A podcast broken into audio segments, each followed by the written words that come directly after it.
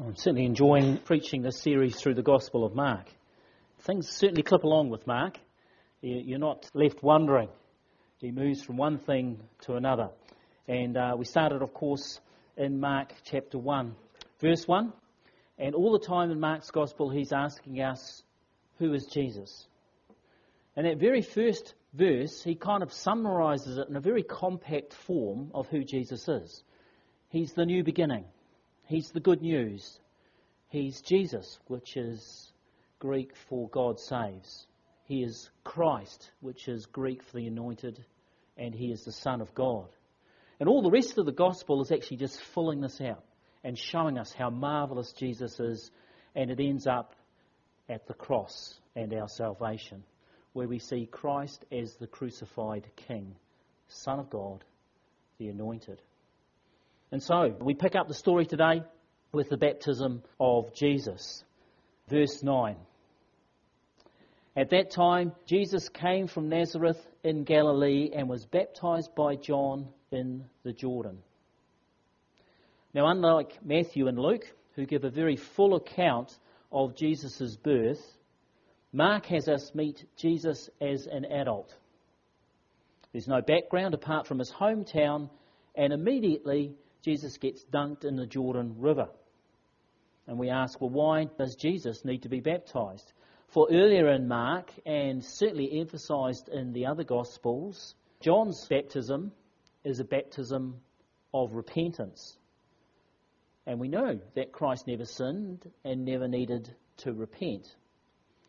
Uh, now, I covered this in more depth at Phoebe's baptism last month. So if you remember, we had the the font, the tub set up here, and it was a wonderful time, and she was baptized, and we talked about that. And there's a number of reasons why Jesus was baptized, certainly not because he needed to repent.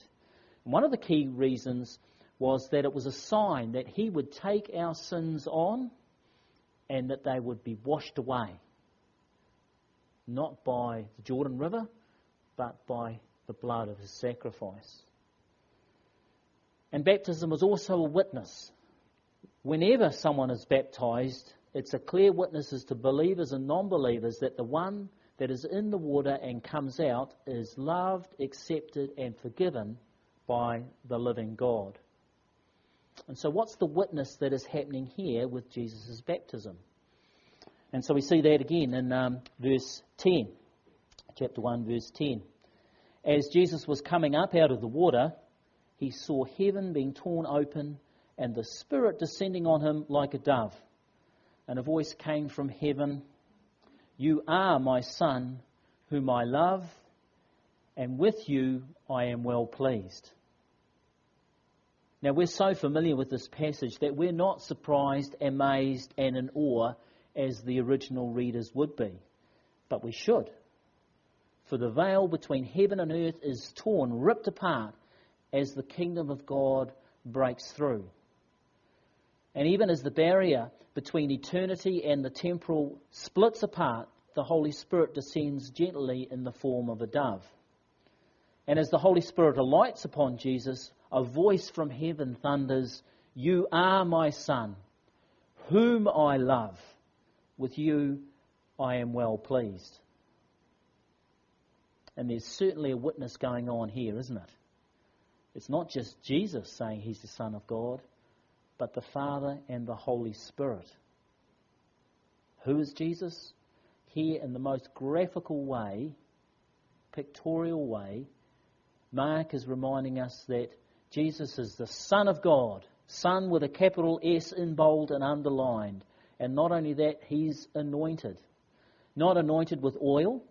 See, in those days, the high priest, the king, they were anointed to the office with oil. But Jesus, the true and the better king, the true and the better high priest, is anointed not with oil, but with the Holy Spirit. We remember that the word Christ is literally anointed. Jesus is the Son of God because the Heavenly Father declares it, and he is anointed by the Holy Spirit.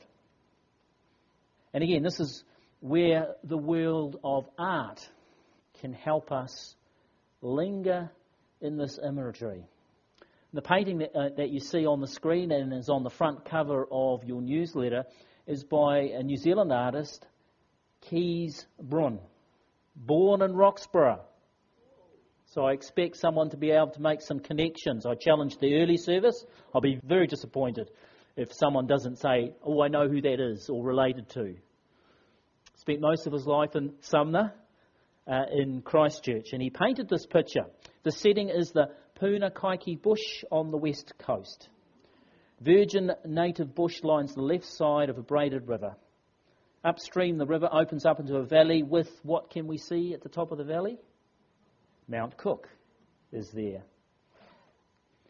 John the Baptist has his camel hair robe and leather belt, as we expect, and Jesus has a loincloth, and all this is to give the painting a historical setting. John the Baptist's arms are outstretched and he's looking up and the eyes sort of roll back in his head and with amazement. And Jesus also stands and the water is dripping from his body and they're both looking up to that great rend in the sky. Because the top right of the painting, that deep southern blue sky, and you don't get it bluer than that, do you? Not down this way. It's just lovely. That deep blue southern sky is ripped open. In the top right hand corner, you can just make out a supernova at the very edge of the universe.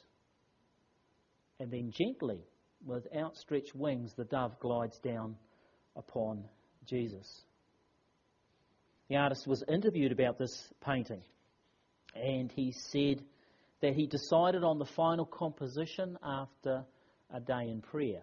He'd had another painting and he'd painted a few years before, and it wasn't just quite right. He was commissioned to do this, and you know, he you know he just want, he wanted to get it right.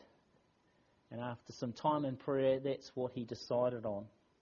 And he said in the interview that he was trying to capture that moment when Jesus came out of the water. And I think he's done a wonderful job.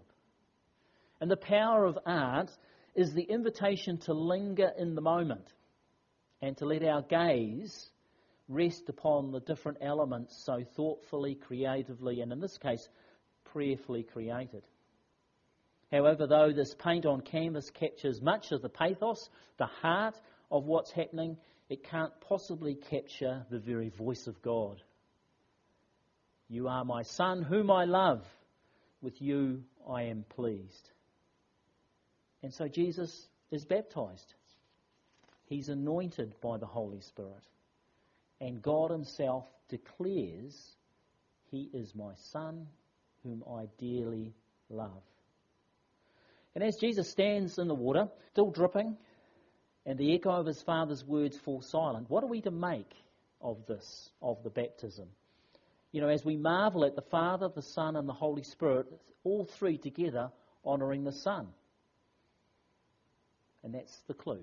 For here in the Jordan, we see the Trinity.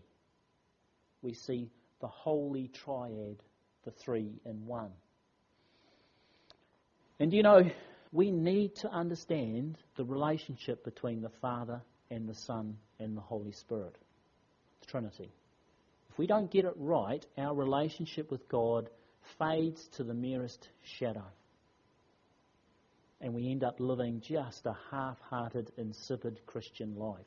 But if we can understand, capture the relationship that is between the Father, the Son, and the Holy Spirit, Christ will dawn afresh in your lives in a very vibrant and vital way. Now, some people fuss over the word Trinity. Some Christians tell us that because the Bible doesn't have the word Trinity in it, we shouldn't bother about it. It was just made up. Other Christians think that Trinity is far too hard to understand, and why complicate our Christian walk other Christians think it's only gobbledygook for theologians and academics to argue over, to write theses about and be published and look important. Outside the church, the Jews and the Muslims shun us over the Trinity.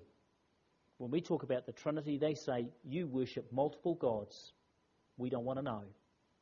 The Jehovah's Witnesses and the Mormons, they believe the Trinity is our greatest weakness. So if, if they come knocking on the door and you're chatting and they find out you're a Christian, they quickly steer to the Trinity and just say it's ridiculous. You guys are worshipping multiple gods.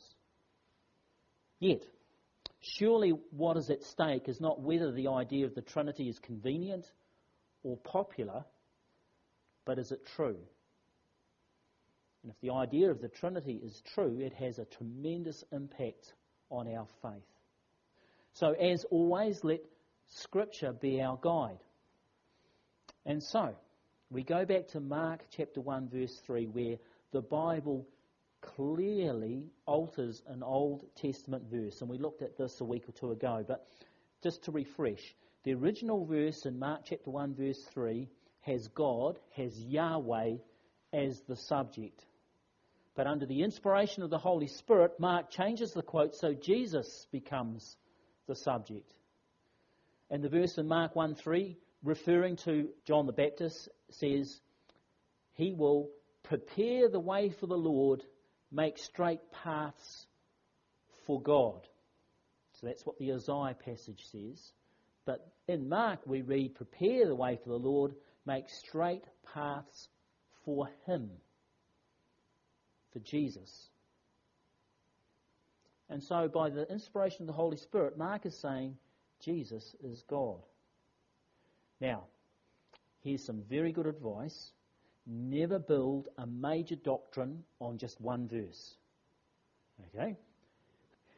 You know that obscure verse in Corinthians um, chapter 15 about baptizing the dead? You know? One verse. And so we park that. I'm not quite sure. Whereas, of course, the Jehovah's Witnesses have picked that up, made it a major um, um, baptism, and, and all their genealogy records are about baptizing dead people. So, we never make up a major doctrine on one verse. And if this is the only time, the only hint in the Bible that Jesus was God, then we would park it. But there are more verses, and so we cannot ignore the divinity of Christ. Two more verses. First of all, John chapter 1, verse 1. In typical John style, he refers to Jesus as the Word. And he writes, John 1 1, In the beginning was the Word, and the Word was with God, and the Word was God. What he's saying was, in the beginning was Jesus. And Jesus was with God, and Jesus was God. John does this in the very first verse. Mark waits to verse 3 before he tells us that Jesus is God. Now, I didn't make this up. Theologians didn't make this up. This is the Word of God that we sit under. One more verse. And it's the ascension of Jesus at the very end of Luke, Luke 24, verse 51. Jesus has been resurrected. And for a period of time, he's been appearing to the disciples. And then for the last time, we read in verse 51 of Luke 24, while Jesus was blessing them, he left them and was taken up into heaven. Then verse 52, then they worshipped him and returned to Jerusalem with great joy. Again, it's startling. The disciples are worshipping Jesus. How dare they? In the Old Testament, it is crystal clear that we are to worship God and God alone. The first two of the Ten Commandments you shall have no other God, you shall have no idols and worship them. And do you know what the punishment of worshipping gods was in the Old Testament?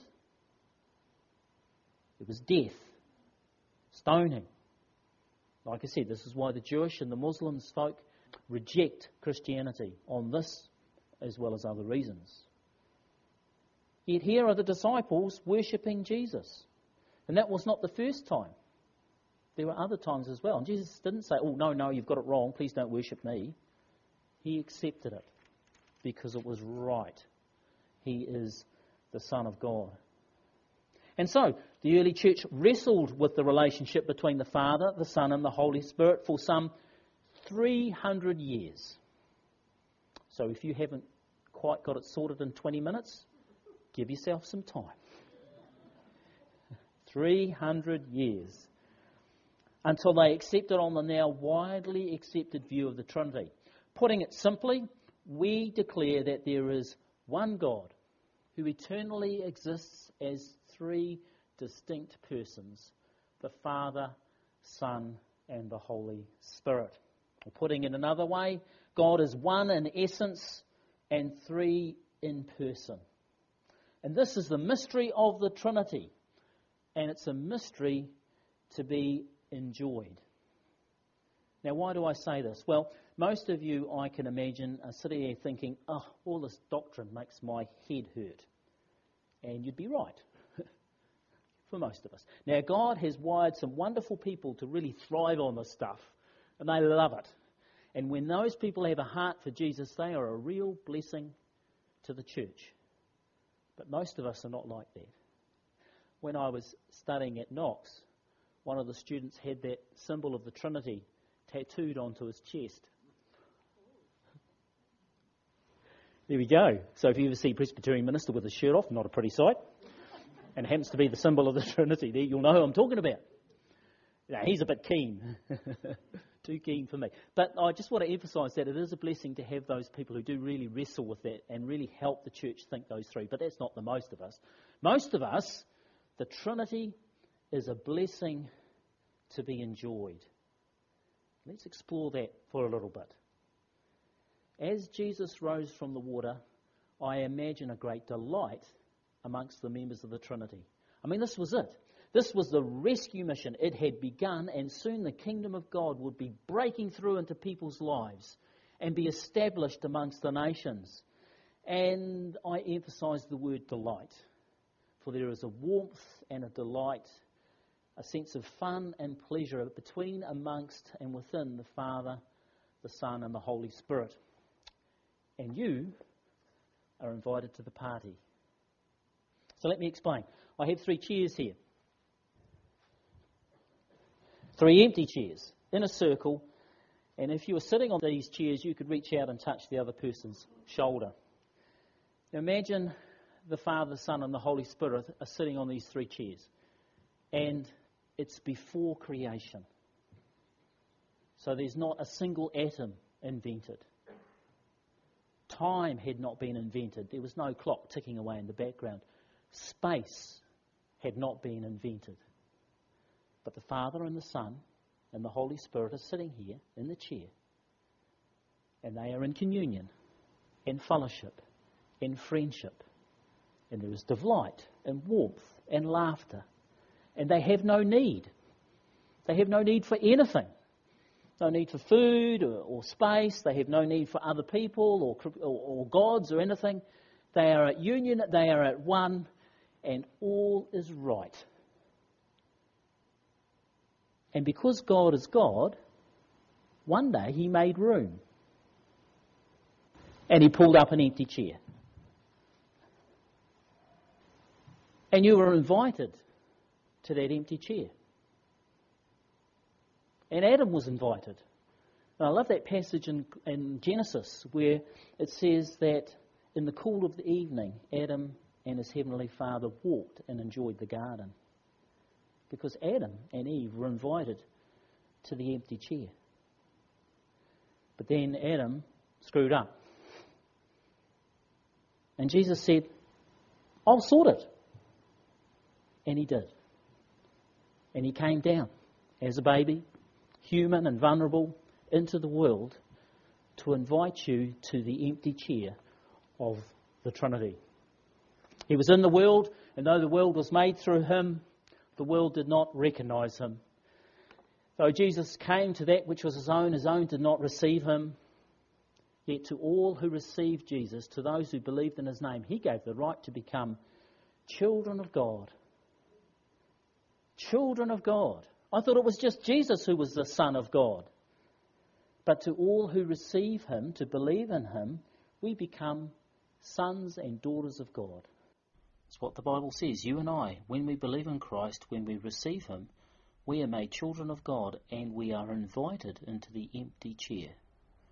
Not as slaves, servants, or hirelings to sit at a tyrant's feet, but sons and daughters to sit in the royal chair. I mean, this is the mystery of the Trinity. A mystery not to be solved, but to be enjoyed, to participate in. I want to finish now with a last look of Kees Bruin's painting. We see both John and Jesus side by side, standing in the river, looking up as the Holy Spirit descends. But notice John's arms, outstretched and open. When the artist was asked in an interview what his personal spiritual meaning that he took out of his work, he replied, John the Baptist is reaching out, trying to draw the spectator in, and it's an appeal to observe, to listen, and follow the one being baptized. And this is the invitation of John the Baptist to you and I today. The invitation to believe in Christ, to become God's child, and take our seat in the mystery and the joy of the Trinity Father, Son, and Holy Spirit. Let's pray.